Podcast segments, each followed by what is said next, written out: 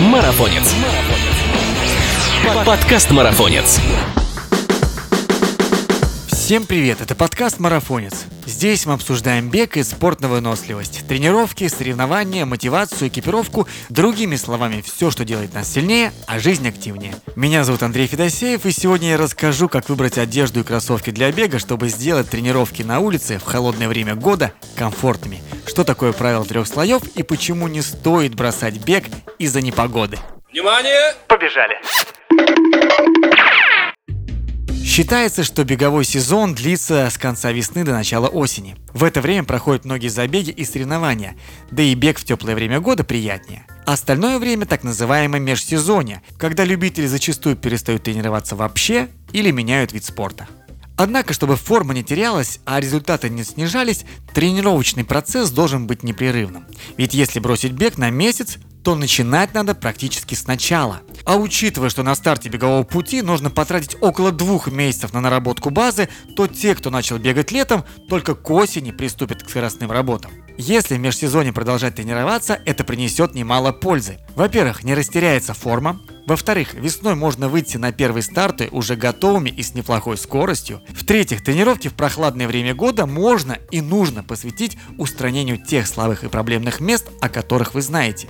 Например, вставлять в пробежки силовые работы или увеличивать пропорцию аэробного бега. К тому же многим бегать летом некомфортно из-за возможной жары, а осенью температура кажется более приятной.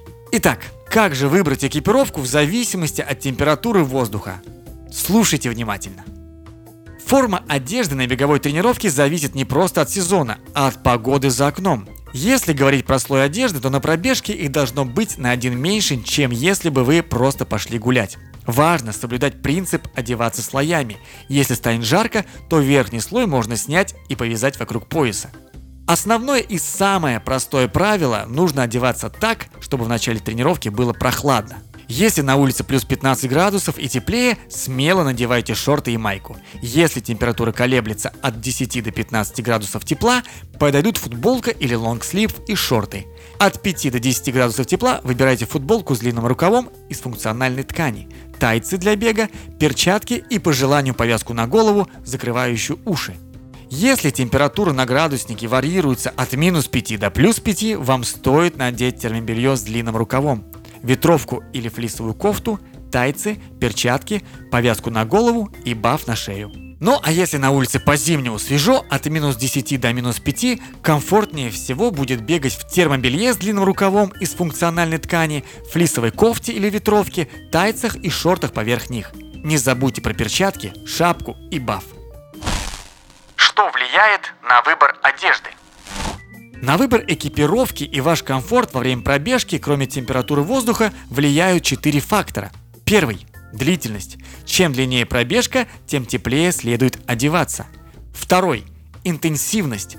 На скоростные работы можно одеваться легче, чем на легкие кроссы. Третий – ветер. Холодный пронизывающий ветер приносит больше дискомфорта, чем низкие температуры, поэтому ветрозащитная куртка может быть крайне полезной. Четвертый. Дождь. Чтобы дождливая погода не была помехой на пробежке, следует обзавестись непромокаемой ветровкой. Правило трех слоев. Первый слой. Термобелье или влагоотводящая одежда. Причем термобелье может быть разной плотностью, и в зависимости от температуры можно подбирать более или менее теплый вариант. Второй слой. Флиска или кофта из спортивной функциональной ткани – Третий слой – защита от внешних факторов. Ветровка или жилетка, лучше с капюшоном. Ноги мерзнут гораздо меньше туловища, поэтому надевайте на один слой одежды меньше. При этом тайцы можно найти утепленные, а поверх них надеть обычные шорты. Аксессуары – Выбирая экипировку, которую вы будете в холодное время года бегать на улице, не забудьте про аксессуары. Перчатки лучше всего покупать с защитой от ветра и со вставками для сенсорных экранов на кончиках пальцев. Для более холодной погоды можно надевать варежки поверх легких беговых перчаток.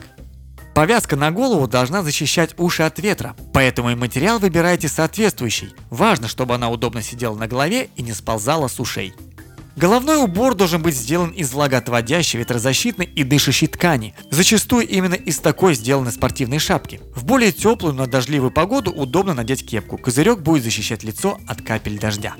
Не забудьте про баф или легкий синтетический шарф. Подойдет любой вариант, но специальные беговые модели, как правило, мягче и удобнее. Носки должны закрывать лодыжки. Компрессионные гольфы – отличный вариант для осени. На более прохладную погоду можно подобрать гольфы шерстью мериноса. Кроссовки.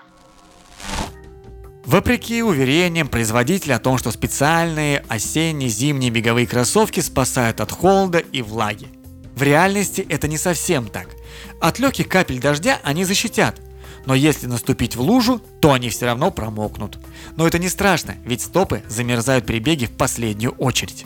Как правило, даже при минусовых температурах можно тренироваться на улице в обычных кроссовках.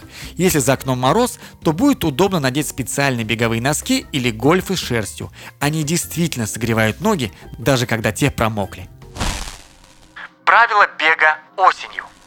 Помимо грамотного выбора экипировки, важно соблюдать несколько базовых правил, чтобы бег в холодную погоду не закончился переохлаждением. Необходимо планировать маршрут заранее, так, чтобы пробежка закончилась в теплом помещении, откуда вы уже не будете выходить, не переодевшись. Ведь промокшей от пота одежде, уже остыв, выйти на холод – верный способ простудиться. Если сомневаетесь, лучше одеться чуть легче, а не теплее. Спотеть и промокнуть на ветру достаточно некомфортно. Если на улице ветрено, старайтесь проложить маршрут так, чтобы сначала бежать против ветра, а назад по ветру, ведь ветер спину меньше чувствуется. Уделяйте должное внимание аксессуарам. Эти мелочи могут иметь немало значений на пробежке и сделать ее гораздо приятнее. В заключение хочу сказать, что нет причин бросать бег с наступлением холодов. Соблюдайте эти простые правила и грамотно выбирайте одежду, чтобы сделать свои тренировки комфортными в любую погоду. К тому же осень – такое красивое время года, и на пробежках можно насладиться ее особенной палитрой красок и ароматов. Текст этого подкаста подготовила Екатерина Преображенская. Озвучил я, Андрей Федосеев. Это был подкаст «Марафонец». Не забудьте подписаться на нас на той платформе, где вы слушаете подкасты. Впереди много интересных тем и гостей. А на сайте marafonis.ru вас ждут более тысячи статей о беге и о спорте на выносливость, календарь забегов, обзоры кроссовок, подборки упражнений для бегунов, экспертные статьи по тренировкам и питанию. Желаю вам успехов на тренировках в любую погоду. Пока. Марафонец. Подкаст Марафонец.